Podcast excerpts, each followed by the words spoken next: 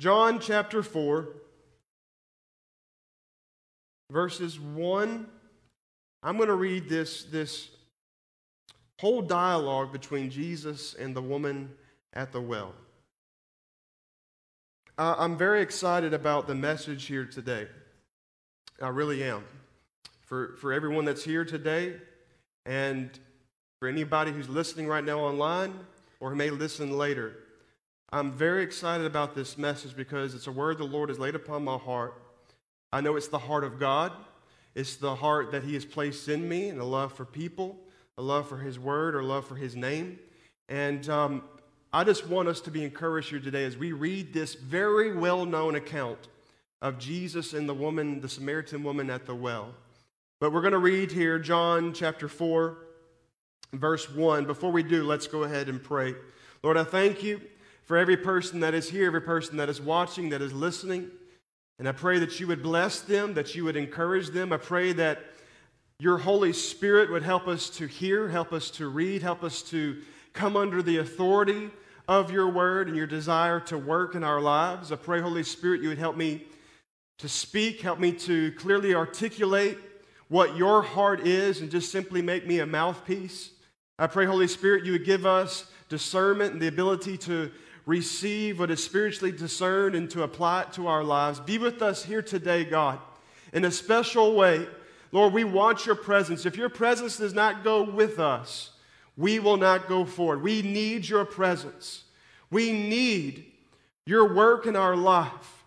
Make yourself known to every single person in some special way Whatever they may be facing, all of us are different areas and chapters of our life, but you are willing and desirous to speak to every single person, to every single issue that we face.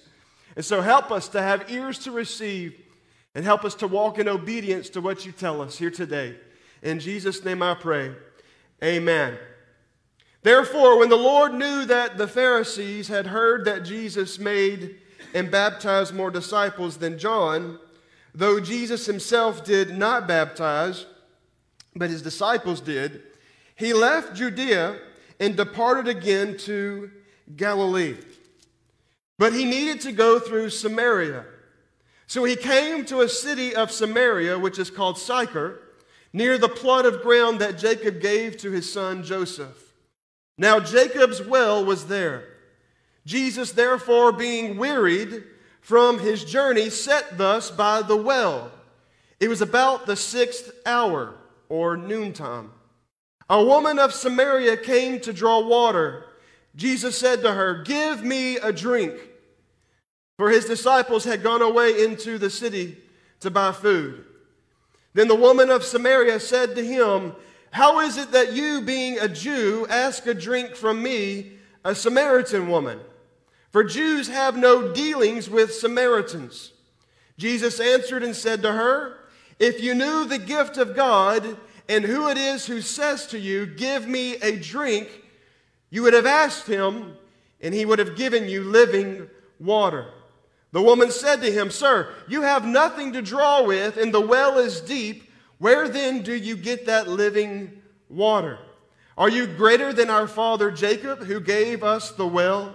And drank from it himself as well as his sons and his livestock? Jesus answered and said to her, Whoever drinks of this water will thirst again, but whoever drinks of the water that I shall give him will never thirst. But the water that I shall give him will become in him a fountain of water springing up into everlasting life. The woman said to him, Sir, give me this water that I may not thirst nor come here to draw. Jesus said to her, Go, call your husband and come here. The woman answered and said, I have no husband. Jesus said to her, You have said, Well, I have no husband. For you have had five husbands, and the one whom you now have is not your husband, and that you spoke truly. The woman said to him, Sir, I perceive that you are a prophet. Our fathers worshiped on this mountain, and you Jews say that in Jerusalem is the place where one ought to worship. Jesus said to her, Woman, believe me, the hour is coming when you will neither on this mountain nor in Jerusalem worship the Father. You worship what you do not know. We know what we worship, for salvation is of the Jews. But the hour is coming, and now is, when the true worshipers will worship the Father in spirit and in truth, for the Father is seeking such to worship him. God is spirit, and those who worship him must worship in spirit and truth. The woman said to him, I know that Messiah is coming, who is called Christ. When he comes, he will tell us all things. Jesus said to her, I who speak to you am he. And at this point, his disciples came and they marveled that he talked with a woman, yet no one said, What did you seek? or Why are you talking with her? The woman then left her water pot, went away into the city, and said to the men, Come and see a man who told me all things that I ever did. Could this be the Christ? Then they went out of the city and came to him. Now go down to verses 39 through 42. And many of the Samaritans of that city believed in him because of the word of the woman who testified, He told me all that I ever did. So when the Samaritans had come to him, they urged him to stay with them, and he stayed there two days. And many more believed, or many more believed because of his own word. Then they said to the woman, Now we believe, not because of what you said, for we ourselves have heard him, and we know that this is indeed the Christ, the Savior of the world. The title here today for this message is the same primary major point that I want to make to you here today, and the thought that I want you to leave with. And it's this Jesus wants you. Jesus wants you. Jesus doesn't need you. Jesus is not incomplete without you. Because you become a Christian, because you give your life to ministry, doesn't bring um, a special completion to the life of God. You're not a gift to God. The Bible says that all of us have gone astray and all of us have rebelled against God and we're natural enemies of God, but Jesus still wants you. He still wants us, and we're going to see he desires and seeks after this woman in this story because the whole reason that he came, which he described in the previous chapter speaking to Nicodemus, is that because God so loved the world, he gave his only son a world who hated him, a world that was full of darkness, a world that had completely rebelled against the king of the universe. And he comes to a treasonous, betraying, rebellious, hateful people because he loves them. Not because of a particular potential he saw in you. Not because he saw some good in you. You're not good, the Bible tells us. It's because he loves you and he desires that all men would be saved. He wants you, he desires you, and he seeks to save those who are lost. Some years ago, I was listening to a Christian minister, and he was relating in his own life an experience that he had while he was in his college years. He and some friends had invited an unbelieving girl who had lived a sinful lifestyle. She, she was completely, uh, Christianity was completely foreign to her, but they invited her to this college service. I think it was on the college campus where they were attending to, to be a part of this service, hoping to minister to her. And the subject matter of that service was sexual purity. And the speaker began the sermon by taking out a beautiful rose a beautiful rose. And he took it and he gave it to the one person in the front row and he instructed them as I continue to preach and speak, I want you to take the rose, take a look at it, and pass it to the person next to you. And by the end of his message, that rose had been passed all the way through every single hand in that auditorium till it made its way to the person in the back row, and the rose was brought up, back up to this minister. And by the time he was done and he held this rose in his hand, the rose did not look like it did at the very beginning of the message. It had been handled by who knows how many hands, touched and handled and, and dropped maybe. And it was missing petals and it was bruised and the stem was broken and it was droopy and it was not a beautiful rose anymore. And the minister made this point in relation to purity. Now look at this rose. It once was so pure and beautiful beforehand. Now look at it now. Who wants that? Who would want you in this state? And this Christian minister relates his absolute disgust with that statement from that minister because in his mind he thought, Jesus wants the rose. Jesus will take the rose. Doesn't matter how broken or battered, doesn't matter how corrupt and impure you are, Jesus will take the rose.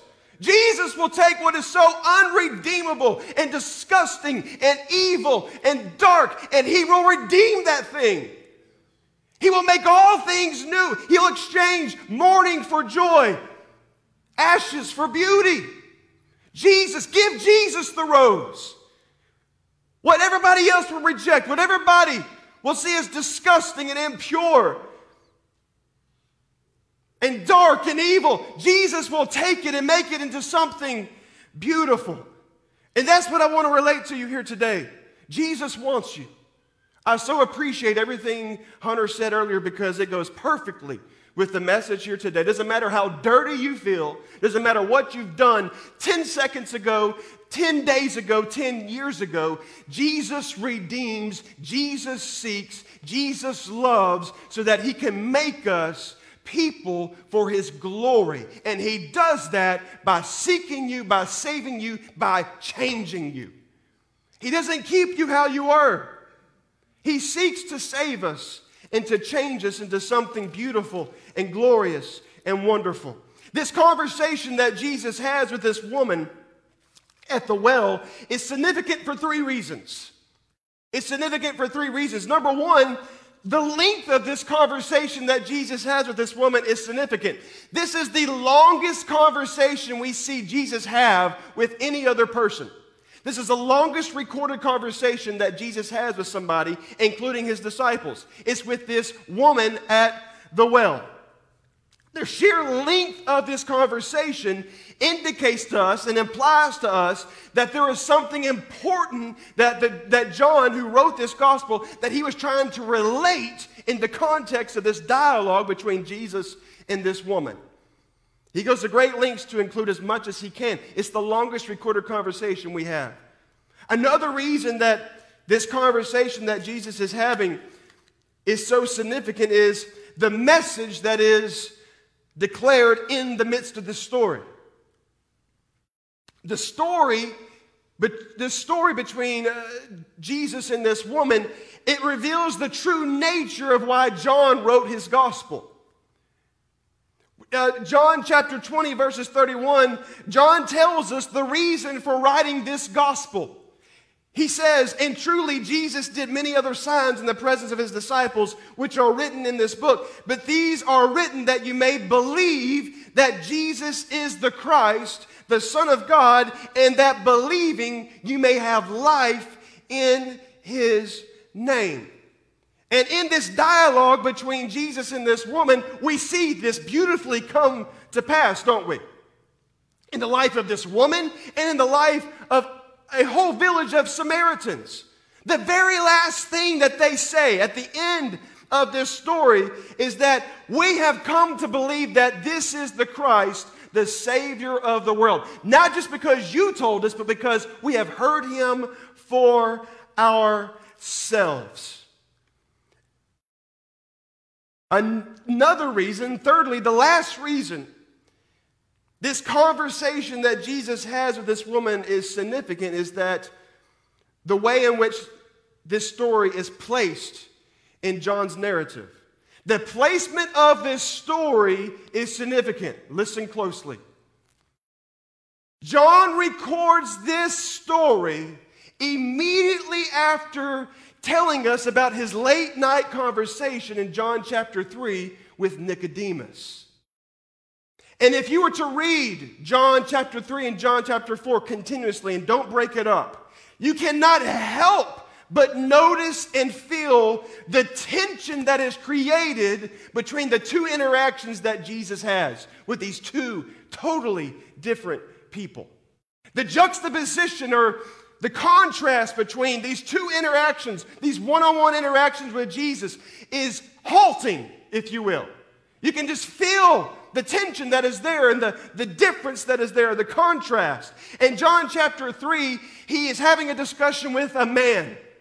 That man, he is named Nicodemus. He's a religious man. He's a moral man. He's an influential man. He's a respected man. And he meets Jesus in the middle of the night. You go immediately to John chapter 4, and this discussion is with a woman, which is significant, and we'll look at that in a moment. The woman is unnamed. We never know her name. And the spotlight is on her immoral past. And Jesus is speaking to her in the middle of the day, out in the open. And there is great beauty in this contrast. And John was very intentional in the way that he did this. The, just this is so beautiful. The way that he contrasts Jesus' interaction with these two different people, it shows the nature of who Jesus is and why he came and who he desires. It shows that Jesus came to reach the up and out and he came to reach the down and out. Doesn't matter where you come from, who you are, noble birth, not so noble birth, Jesus came for every person. And it further indicates, in the case of Nicodemus, that no one is beyond the need of God's grace. You're never so holy and righteous and good and charitable that you don't need God's grace. You're never so moral that you don't need God's grace. And it also indicates by his interaction with this woman that no one is too far beyond God's reach of grace. He reaches to the lowest of the low. And truly, all of us are the lowest of the low. I don't care how noble a person may be, we're all down and out. And for the person who may seem so unreachable, so disgusting, so darkened by sin, so, so engrossed in their sin and in evil works, Jesus is able to reach that individual where we can so easily give up on people in our own strength and capacity and energy, Jesus never stops reaching for those whom he seeks to uh, save and bring life to. And in keeping with his intention in writing this gospel, John is revealing Jesus as the Christ, who is the Savior of both Jew and Gentile, of all people, for all time. Doesn't matter who you are, where you come from, he has come to seek and to save the lost that they might believe and receive life. And it's amazing when you look at Jesus how he had the ability to minister to all kinds of people. All kinds of people that he crossed paths with. He absolutely broke the mold, didn't he? When it comes to what is the ministry mold. When he came on scene, he absolutely decimated all of the expectations of the religious crowd. When I, when I read the life of Jesus, it's almost comical and it almost takes you aback at the audacity, the brazenness, the, the defiance and open rebuke that Jesus exhibits when he speaks to the religious crowd of his day, those who were on the upper echelons of Judaism. And he completely disregarded and could care less about their preconceived ideas, their opinions about him, and their expectations of who he is and what he ought to do as the Messiah. And he was criticized for everything he did for that very reason. He couldn't heal on the right day, he couldn't say the right things, and he couldn't hang out with the right people. One point of contention was with this religious crowd was the kind of people he hung out with. Jesus was not afraid to be seen with those who were uh, of bad reputation or disreputable. Not that he necessarily, in our context, went into a bar and sat down at the bar and ate with people, but that he actually ministered to, had discussions with those who were considered the scourge of society. He sat down and ate with tax collectors, with sinners. He spoke to and ministered to people who were outcast and that the religious crowd would never consider even being near. If you recall, when Jesus is eating with some Pharisees and his disciples, in one of the gospel accounts, how that a woman comes in and she has an alabaster box and she's weeping behind Jesus. And she comes up behind Jesus, she begins to weep upon his feet and dry his feet with her tears, and then she anoints his feet with costly oil. And one of the reactions by the Pharisees is if he is really a righteous man, if he's really the Christ, does he not know that this is a sinful, dirty woman? Jesus didn't care what people, people thought, he didn't care. And I, I hate to admit that there are churches who show partiality. And I know they exist because I've seen it, and I know it exists because in James chapter 3, James warns against it. Don't show favoritism in the house of God. Don't show favoritism to the person who has it all supposedly together. The person who, who has a lot of money in their bank account, the person who has nice clothes, the person who smells good, the person who can do most in return for you. Don't show favoritism to people. Don't, don't, give, don't give the person who's rich a more preferable place to sit until the person you go sit in the back or you sit on the floor. You treat everybody the same because you know why? That's what Jesus did. That's how Jesus treated everybody. As a matter of fact, the people who, who most gravitated towards Jesus were the poor and the lowly and the nobodies. He, he wasn't relevant enough to hang with the politicians of his day, to hang with the religious of his day, to, to hang with the influencers of his day. He was content with, to be with the scourge of the earth, if you will, because those are the ones who would receive him. And Jesus' ministry to this woman, it's no different. It is absolutely no different. And in order for us to understand just how precious and significant this interaction is, before I get into some practical application for us, we need to take some special note of the details that the Bible tells us about this woman. Number one, we know that she is a woman. And this is very significant this is, this is seen in the fact that when Jesus talks to this woman and says, Give me a drink, she's taken aback. She's, she's, she's surprised that he, a man, would talk to a woman, and also that she was a Samaritan. And also, when his disciples came back, they were kind of surprised and startled that he was talking to a woman alone in the middle of the day there out at that well. And in, the fir- in first century Israel or first century Roman Empire, and in centuries previous and centuries after, women are treated as second class citizens. And you can even see that in current days in some countries, even in our own country's past, where women were not completely treated equal. Their testimony was not seen as, as uh, good as men in court, and they were treated as almost as property. He's speaking to a woman. This woman is a Samaritan woman. She's not just a woman, she's a Samaritan woman. This is significant because, little history background, when Solomon died, the kingdom of Israel, it divided in two into the northern ki- kingdom of Israel and the southern kingdom of Judah. And in 722 BC, the Assyrian Empire overcame and conquered the northern uh, kingdom of Israel. And took many of those people, displaced them, and took them into captivity into Assyria. The invaders then brought in Gentile colonists from the Assyrian Empire. So the northern kingdom of Israel, a lot of those people, the choicest people, were taken out, taken captive to Assyria. And the Assyrian Empire, they brought in Gentile colonists from all over the Assyrian Empire people from Babylon and other places. You can read about that in 2 Kings.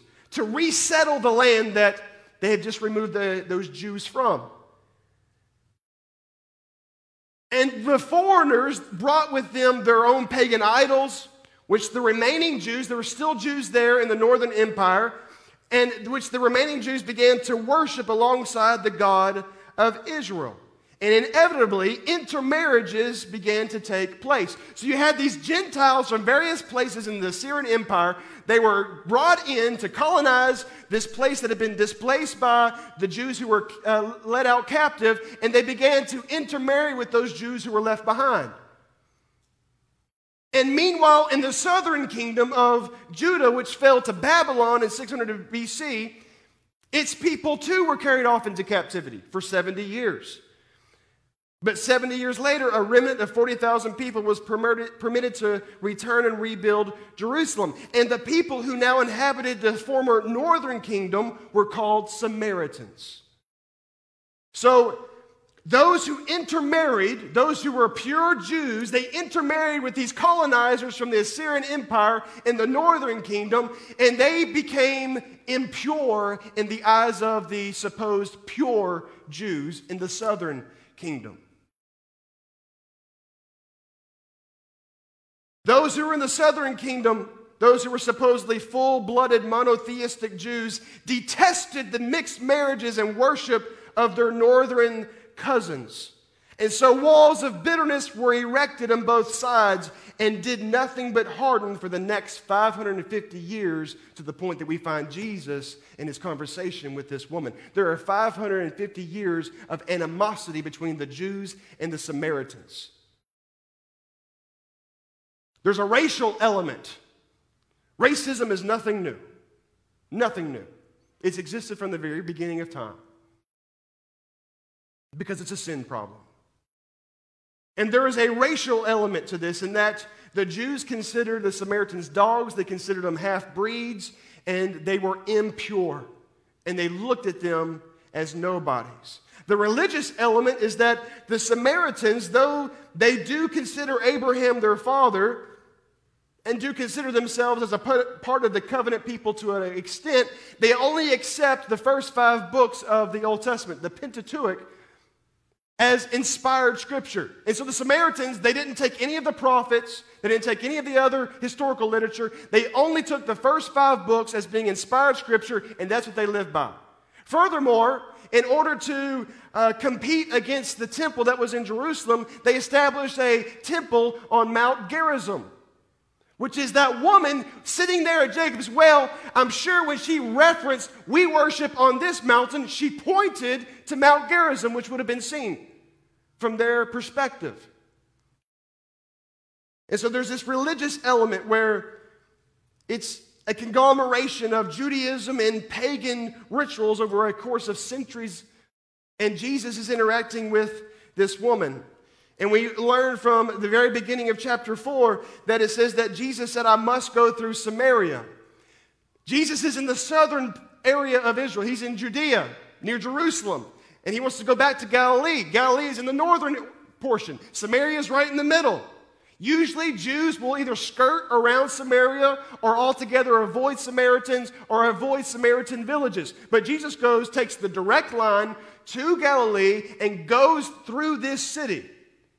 And they've been traveling. He's wearied, he's tired, he's thirsty, and he finds himself near this woman interacting with her.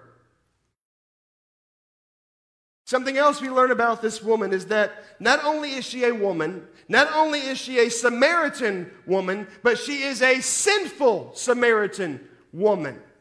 She's had five husbands, and now she's shacking up with a man who's not her husband. She's living in sin, and he calls her out on it, and she's truthful with it. And I'm sure he expressed all kinds of things to her and told her all kinds of things about her personal life and private life and declared only things that she would know. And not only was she a woman, and not only was she a Samaritan woman, and not only was she a sinful Samaritan woman, but she was such a sinful Samaritan woman of the type that she was considered an outcast in her society. That's indicated because when is she drawing water? At noon. high noon, the heat of the day. The women usually go together in the morning when it's not so hot, get water for their house. It's, it's, it's implied that she's there all alone, not with anybody else. She's going to go to the well when nobody else would be there because she's probably been ostracized and seen as an outcast to society. See, there, there are respectable sinners, and then there are sinners who are not respected by the rest of the sinners. You know what I'm saying? And that's what she was.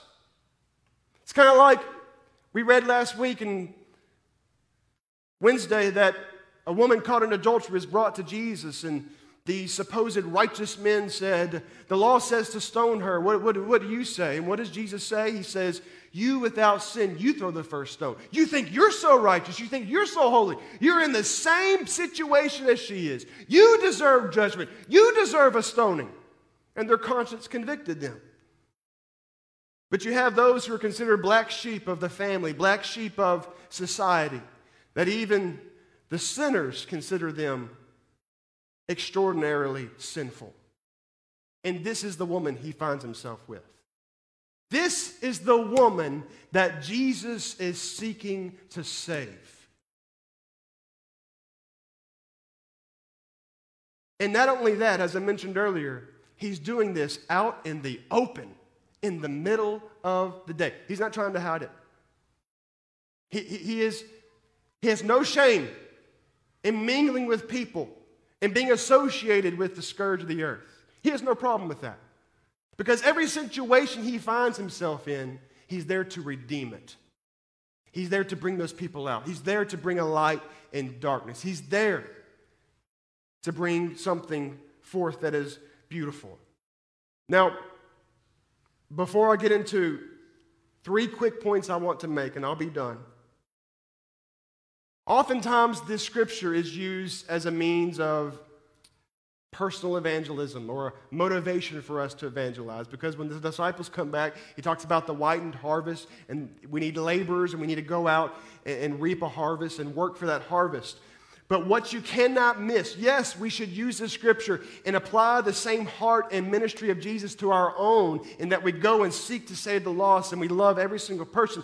But what you cannot miss, first and foremost, is do not put yourself in the place of Jesus seeking somebody. You need to first put yourself in the place of this woman. You are that woman. You are the woman. It doesn't matter how good we think we are. It doesn't matter if we're Nicodemus or if we're this woman at the well. We are that individual who needs grace. We're neither beyond the need of grace or beyond the reach of grace. Doesn't matter if you're up or down, you are out and you need the grace of God. And this woman is you and me. And Jesus came down and sought you. And by the grace of God, are you sitting here today? By the grace of God, are you saved? By the grace of God, if you're not saved right now, you're hearing this message and you will be accountable to it. Right now, God is seeking every single one of us. He sought you from the very beginning by sending His Son, by sending His Holy Spirit, and He works incessantly to save people, to deliver people, to set the captives free, to open up blind eyes. He desires to work in our lives, and we were just as broken, just as sinful, just as disreputable, just as dirty as this woman. Every single one of us. None of us can be so full of ourselves and our own morality and good works that we can think, I'm a good person. We have nothing good except Jesus in us. We're just as broken. We're as that rose that's mangled and drooping and missing parts and bruised and battered. And there's nothing in this world that can save us. There's nothing in this world that can make us whole. There's nothing in this world that can redeem us. Yet, the love of Jesus Christ, God who is rich in mercy, because of his great love with which he loved us, he sent his son to save. He sent his son to seek out the one. He leaves the 91 and he goes and he goes and he goes. He traverses the dark hills and he goes until he finds that one and he brings him back and he rejoices over that one. Jesus wants you. Jesus wants you on the day of conversion, before conversion, on the day of conversion. He wants you right now. He's always seeking a place in your life of authority, a place of glory, which will always lead to a place of blessing in your life. Jesus wants you. Doesn't matter how dirty you think you are, doesn't matter how sinful, doesn't matter what your parents have done, what's been done to you, what you've done. Jesus' grace and blood is greater. The grace of God is greater than our sin, always. Where sin is great and abounds, the grace of God is always more. Always more. And so I'd like to draw quick, a quick three points of application for us in regards to the nature of Jesus in relation to his pursuit of the sinner. Number one, we learn that Jesus is intentional. Jesus is intentional. At the very end of chapter 3, going into the beginning of chapter 4, the very reason that Jesus leaves Judea is because it is told to the Pharisees that the disciples of Jesus are baptizing more than John the Baptist. Well, Jesus knows the reaction of the Pharisees is going to be they're going to come and try to take me, and they're going to take me too soon. And I lay my life down, nobody takes it. I take my life, I lay it down, and I know what's in the heart of the Pharisees. They're going to want to come and take me. Though I've not baptized anybody, my disciples are baptizing a lot of people. I'm now on the Pharisees' radar. They're going to try to take me out, and I think it's best that I just go ahead and leave the area and go to the northern area of Israel. I'm going to go, I'm going to go to Galilee. But I have to go somewhere else first. And, and what may seem like a situational response by Jesus, everything that Jesus is doing, what may seem like in response to others, is all done with intention and with forethought. Everything Jesus is doing, he's not being pushed around by other people. He's not being pushed around and forced to change his plans by anybody else. He is omniscient. He's both God and man. And he knows exactly what he's going to do, how he's going to do it. And we see this in the story here in John chapter 4. Jesus doesn't accidentally cross paths with this woman. He doesn't accidentally come across this woman all by herself at this well. This was a God ordained appointment that before the foundations of the world, God loved that woman. And He did not cross paths with that woman by accident. Nobody is saved by accident. Nobody is born by accident into the kingdom of God.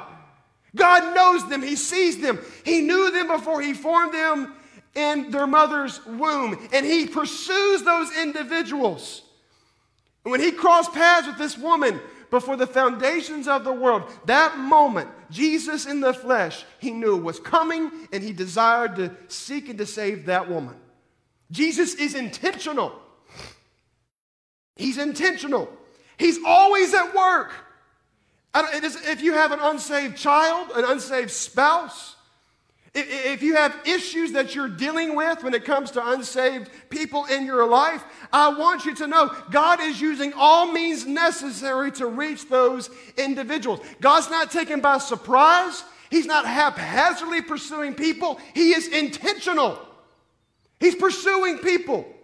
He knows them by name, He knows the hairs on their head, He knows how tall they are, He knows all the secrets of their heart, and He's pursuing people. He leaves the 99. He goes after the one because he knows the one by name. He notices in the midst of a 99 sheep, he knows that there's one missing. And he is intentional in pursuing that one. Jesus is intentional. Number two, Jesus is relational. Jesus is relational. Oftentimes, we read throughout the Gospels how that the multitudes followed after Jesus. Thousands and thousands of people, throngs of people would go after Jesus because they heard of all the supernatural signs he was doing and the, the revolutionary things he was saying. And throngs of people always pursued him. Wherever Jesus was, so was the multitude. But what makes Jesus exceptionally precious to me is that he always ministered to the one. He, he, he intentionally chose 12 men to pour into their lives, not by just um, disconnected uh, statements, but he knew these men first name basis. He was with these, these 12 disciples day in, day out. He poured into their lives. And then you see his interaction with individuals throughout the Gospels. It's, it's one thing to preach to the multitudes. It's, it's one thing to preach to, to, to just a mass of people without any one distinct face that's in front of you.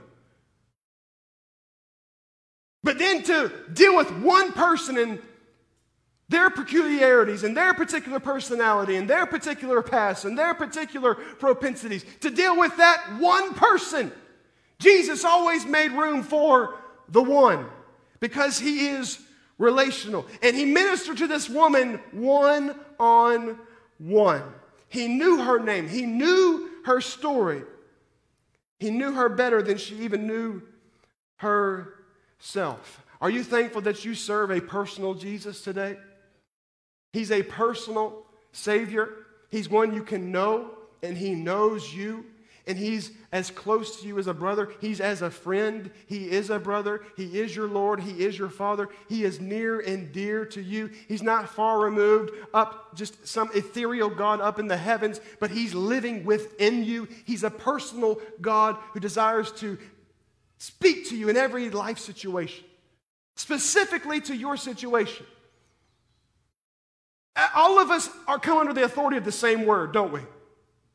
What applies to one applies to all when it comes to the commands of God. But, but what if there's a situation in your life where you need direction, you need guidance, you don't know how to respond? What's so amazing is that the Holy Spirit within you, He leads you and guides you in specific instances of life.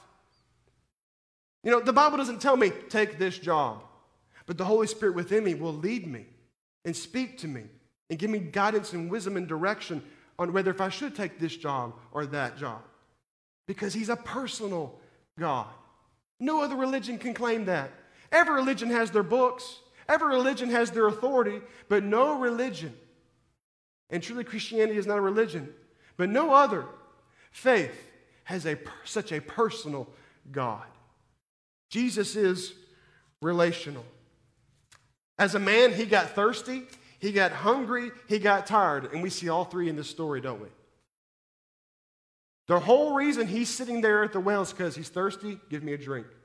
Where his disciples? They're at the Samaritan village getting food because he's hungry. And he's sitting down waiting for them because he's tired. He's fully God, but he's fully man. And he made himself subject to all of the human experience. And you know what that means? That means he can relate to your experience in life. We do not have a high priest who cannot be touched by the feeling of our infirmities. For he was tempted in all points as we are, yet without sin. He knows what you face, he knows what you're going through. He can relate to you because he is relational. And number three, I, I leave you here Jesus is superior. We learned from this text that Jesus is superior. Look at your Bibles. Look at verse 11. 4 and 11. The woman said to him, Sir, you have nothing to draw with, and the well is deep. Where then do you get that living water? Are you greater? Are you greater, she says, than our father Jacob, who gave us the well and drank from it himself, as well as his sons and his livestock?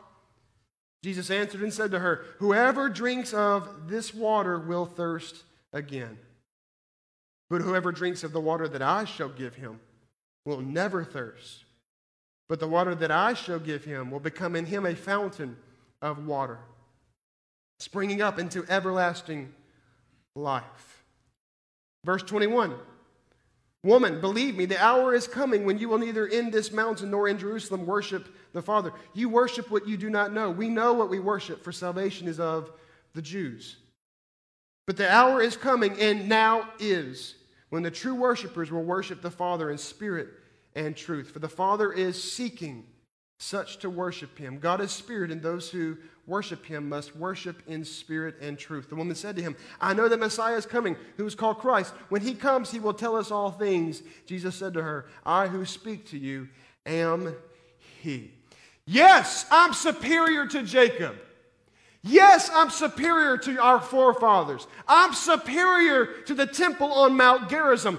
I'm superior to the temple in Jerusalem. I'm superior, as a matter of fact, I'm the fulfillment of all things prophesied in the Old Testament. The substance is me. I am the better covenant. I am the better lamb. I am the better sacrifice. I am better than everything else. And also, I'm better than any sin you can give yourself to.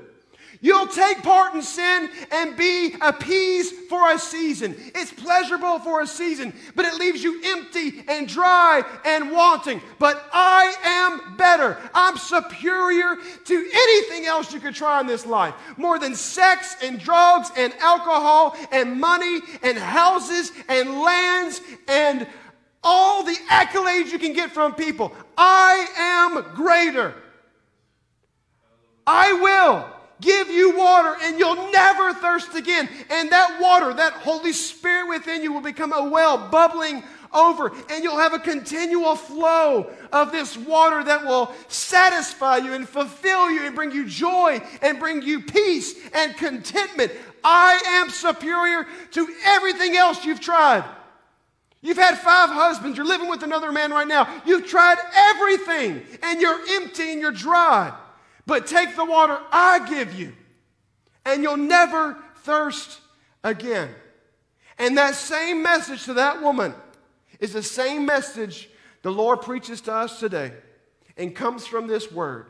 Only He can satisfy, only He can fulfill, only He can quench our thirst because only He is better than everything else. Jesus is superior. You can try everything else you want. I can guarantee you. There's a lot of things I can't guarantee you, but I can guarantee you. You try everything else in this world, every other religion, you do everything else you can, you will be found wanting and empty. Every single time. Every single time. Come help me, please. I'll leave you with something that I observed in a new light here recently, reading this story. We know the woman leaves Jesus' presence with great joy. It's indicated, she, it's like she's just excited to go tell other people. And we don't know, it doesn't explicitly say that she placed her faith in Christ and became a Christian, but in disciple like fashion, what does she do? She goes and tells others. And what so has just caused me to rethink and something I've observed was look at verse 29. She's excited, okay? She's excited. She's just she's just encountered the Messiah. She's just encountered God in the flesh. And, and look at verse 29. Remember, remember her past. Remember who she is. Come, see a man who told me all things that I ever did. I don't know about you, but if I had somebody standing in front of me who knew everything I did, I would be a mess. You think you're bad, you don't know my badness. God forbid the thoughts and challenges of my life would be put onto a billboard. You would think I'm disgusting. He saw everything in her heart. He disclosed to her everything she's ever done, and she's happy about it. She's rejoicing. He told me everything. He told me I was adulterous. He told me that I was living in sin. He told me everything. I got to go tell everybody else about this which indicates to us there is this transformation that's taken part in her life, and she wants to depart from sin and live in holiness and righteousness, and she's not condemned in the presence of God. In the presence of all these religious people and hypocrites and Pharisees, every single person is burdened down by the heavy weight of the requirements of the law, requirements of man, and traditions of men. But Jesus comes and says, I'll take the weight for you. Get yoked up with me. Learn from me. I'll teach you. I'll give you rest. I'll give you peace. And you can be safe in my presence. I'm not going to condemn you. Come to me, humble yourself, receive this living water, and you can walk in joy. And you can't help but go tell other people. Amen? You can't help but tell those all around you. And the wonderful beauty of this is that she was an effective evangelist. And that the result was, first of all, she went to the men, because the men knew her very well, and the women probably wouldn't receive her so quickly.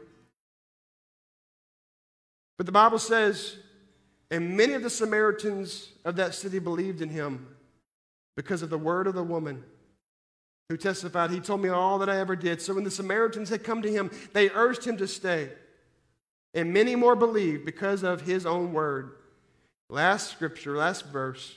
Then they said to the woman, Now we believe, not because of what you said, for we ourselves have heard him, and we know that this is indeed the Christ, the Savior of the world. You cannot live off of somebody else's experience. You cannot live off of the faith of your mother or father or grandparents or spouse. You have to have your own personal encounter with a living Christ and know for yourself this is the one. And we have tasted and seen that he is good for ourselves. And you will never be ashamed or be let down. Would you stand with me?